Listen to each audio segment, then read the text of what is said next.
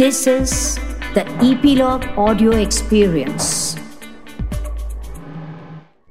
Hello नमस्कार। मैं हूँ गिरीश वानखेड़े और आप मुझे सुन रहे हैं ईपीलॉग मीडिया के इस पॉडकास्ट शो में, जिसका नाम है spot the content with Girish Wankhede. इस शो में मैं रिव्यूज़ करता हूँ फ़िल्मों के वेब सीरीज़ के और डॉक्यूमेंट्रीज के। आज के रिव्यू का टाइटल है माँ रेनिस ब्लैक बॉटम, जो कि American social drama feature film है, और ये स्ट्रीम हो रही है नेटफ्लिक्स पर 18 दिसंबर 2020 से। 1993 में अमेरिकन सिंगर टीना टर्नर के बड़े ही popular song what is love got to do with it पर इसी नाम की एक फ़िल्म बनी थी और उसमें उसकी पर्सनल लाइफ उसके करियर और उसकी फेल्ड मैरिजेस को डेपिट किया गया था और साथ ही साथ एक ब्लैक सिंगर को किस तरह कलरिज्म का विक्टिम बनाया जाता है, ये दिखाया गया था। फिर आई थी 2006 में ड्रीम गर्ल्स जिसमें तीन black R and B singers की लाइफ और ग्रोथ को पोर्ट्रे किया गया था, जिनमें उसके ग्रुप का नाम होता है सुप्रीम्स और उसमें दिखाया गया था कि किस तरह ब्लैक म्यूजिशियंस को रेशियल डिस्क्रिमिनेशन का सामना करना पड़ता है। फिर थी 2008 की कैडिलैक रिकॉर्ड जिसमें एक्टर्स थे बियॉन्से और एड्रियन ब्रॉडी और उसमें अर्ली 1940s और लेट 1960s में किस तरह white recording artist black artist को एक्सप्लॉइट करते हैं, ये दिखाया गया था। इन तीनों फ़िल्मों में जो कॉमन थ्रेड है, वो है ब्लैक सिंगर्स और म्यूजिशियंस का व्हाइट स्टूडियोज के हाथों एक्सप्लॉयट होना। इसी थ्रेड को और भी ज़्यादा मजबूती और ज़्यादा बेबाकी से बयान करती है ये फ़िल्म मा रेनिस ब्लैक बॉटम जो कि ऑगस्ट विल्सन के इसी नाम के प्ले पर बेस्ड है। इस फ़िल्म के प्रोड्यूसर हैं डेंजल वॉशिंगटन, जिन्होंने 2013 में बनाई थी फेंसिस और उसी वक्त इस फ़िल्म को भी अनाउंस कर दिया था, जो कि उनकी 10 फ़िल्मों की जो डील थी एचबीओ के साथ, उनमें से ये फ़िल्म भी एक पार्ट थी। लेकिन फिर डिले होता रहा, और फिर एंड में ये एच से निकल कर नेटफ्लिक्स के पास आई, और फिर नेटफ्लिक्स ने इसे पिछले साल नवंबर 2020 में यूएस में थिएट्रिकली रिलीज़ किया लिमिटेड स्क्रीन में, और इसका रिस्पॉन्स पॉजिटिव था। फ़िल्म की कहानी सेट है 1920s के शिकागो में और फ़िल्म का केंद्र बिंदु है माँ रैनी, जो कि बड़ी पॉपुलर और इन्फ्लुएंशियल ब्लू सिंगर है और आज उसका रिकॉर्डिंग सेशन बुक है पैरामाउंट रिकॉर्डिंग स्टूडियो में।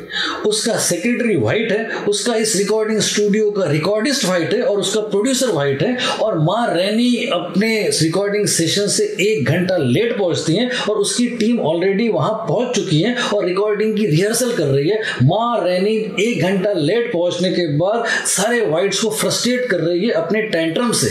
वो अपने साथ अपने एक नेफ्यू को ले आई है, जिससे वो अपने इस सॉन्ग की ओपनिंग लाइन रिकॉर्ड करना चाहती है, लेकिन वो जो नेफ्यू आया है, वो हकलाता है। अब उसके हकलाने के कारण सारा रिकॉर्डिंग स्टूडियो स्टैंड स्टिल है, लेकिन वो रिहर्सल पे रिहर्सल करता जा रहा है और उसमें सारे वाइट्स और भी ज़्यादा फ्रस्ट्रेट हो रहे हैं। ऐसे में जब माँ रैनी की रिकॉर्डिंग शुरू होती है तो वो सारे स्टूडियो में सबको दौड़ाती है कि सारे लोग जाकर उसके लिए कोका कोला लेकर आए।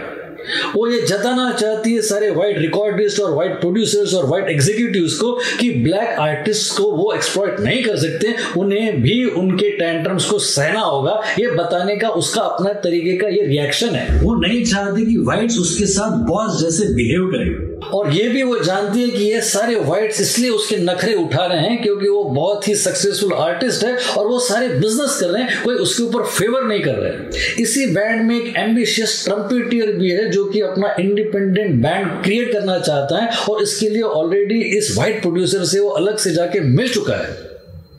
तो इस सारे ही रिकॉर्डिंग सेशन में जितने भी कैरेक्टर्स है, वो बड़े ही वाइब्रेंट है और उनके बीच में एक फ्रिक्शन है। तो इस फ्रिक्शन के बावजूद भी क्या ये रिकॉर्डिंग कंप्लीट हो सकती है? और अगर ये कंप्लीट होती है तो इसका एंड इतना ट्रैजिक क्यों होता है? इन सारे प्रश्नों के उत्तर देते हैं बड़ी खूबसूरत बनी हुई फ़िल्म जिसे देखने के मैं कम से कम आपको दस रीजन दे सकता हूँ। सबसे पहला रीजन है राइटिंग एक बड़े ही पॉपुलर नाटक का स्क्रीन प्ले बनाकर उसे एक सक्सेसफुल फ़िल्म में कन्वर्ट करके उस नाटक के इमोशनल क्वेश्चन को बरकरार रखना बहुत बड़ा फ़िल्म के लिए जस्टिफिकेशन होता है, जो इस फ़िल्म के साथ हुआ है।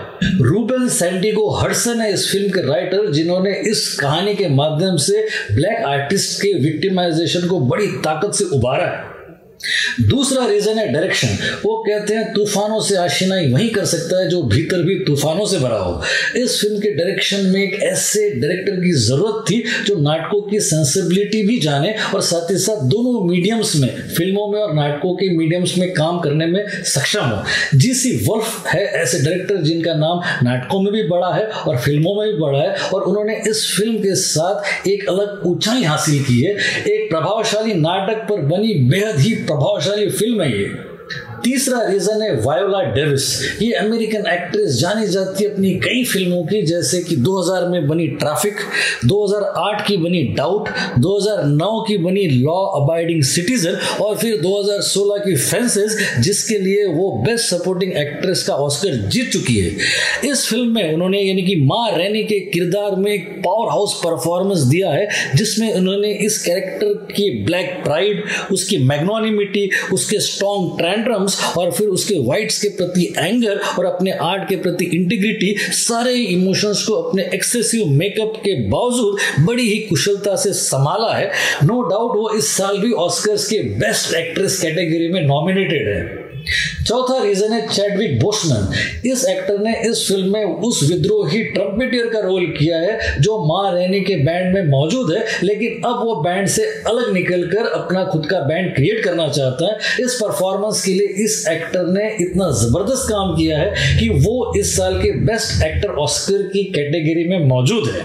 इस हार्वर्ड यूनिवर्सिटी में पढ़े इस एक्टर की पिछले साल ही कैंसर से मौत हो चुकी है, और ये फ़िल्म उनकी आखिरी फ़िल्म है। इस फ़िल्म के लिए वो ऑलरेडी गोल्डन ग्लोब अवार्ड जीत चुके हैं इस साल का और इस फ़िल्म के अलावा जो दूसरी फ़िल्म उनकी प्रोमिनेंट है, वो है द फाइव ब्लड इसके अलावा 2014 में उन्होंने की थी गेट ऑन अप फिर 2017 में उनकी फ़िल्म आई थी मार्शल और फिर 2018 की तो super duper hit super hero film थी ब्लैक पैंथर इन्होंने इस फ़िल्म में एक ऐसे स्ट्रगलिंग ट्रम्पेटियर का रोल किया है, जिसे किसी भी हाल में सक्सेसफुल होना है।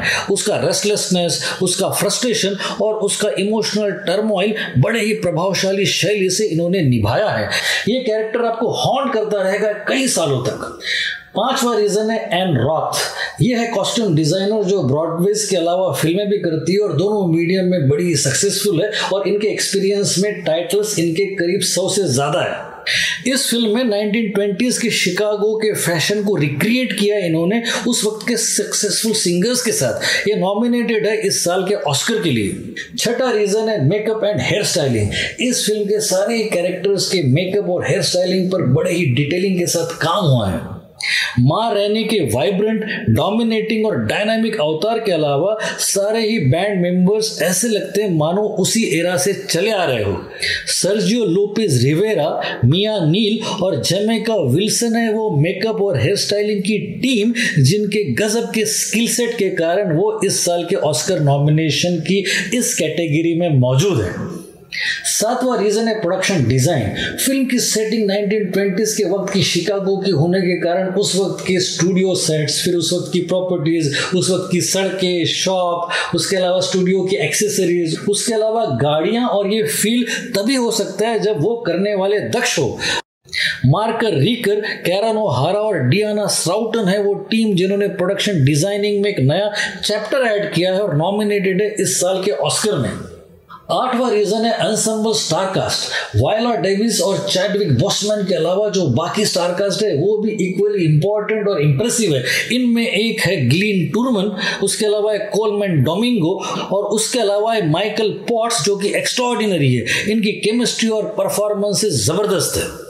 नौवा रीजन है ब्रैनफोर्ड मर्सलिस ये इस फ़िल्म के म्यूज़िक डायरेक्टर है और इन्होंने 1920s के शिकागो के उस वक्त के आर एन बी सिंगर्स फिर उसके अलावा जैज सिंगर्स और इन सारे सिंगर्स की क्रिएटिविटी को एक जगह इकट्ठा कर इस फ़िल्म के लिए खास म्यूजिकल एटमोसफियर क्रिएट किया है जिसके कारण वो प्रशंसा के योग्य है और दसवा रीजन है इम्पैक्ट इस फ़िल्म का प्रभाव सराहनीय है इस फ़िल्म के सारे कलाकारों के बीच का आंतरिक कलह उनकी आशाएँ उनकी अपेक्षाएँ उनकी तकलीफें, उनकी समस्याएँ, लेकिन साथ ही साथ उनका अश्वेत कलाकार होने का गर्व। उनका एज अ ब्लैक आर्टिस्ट जो प्राइड और स्ट्रेंथ का फिनोमिना है, वो इन कलाकारों की आर्ट के माध्यम से आपके दिल और दिमाग में घर कराने में ये लोग सफल हो जाते हैं।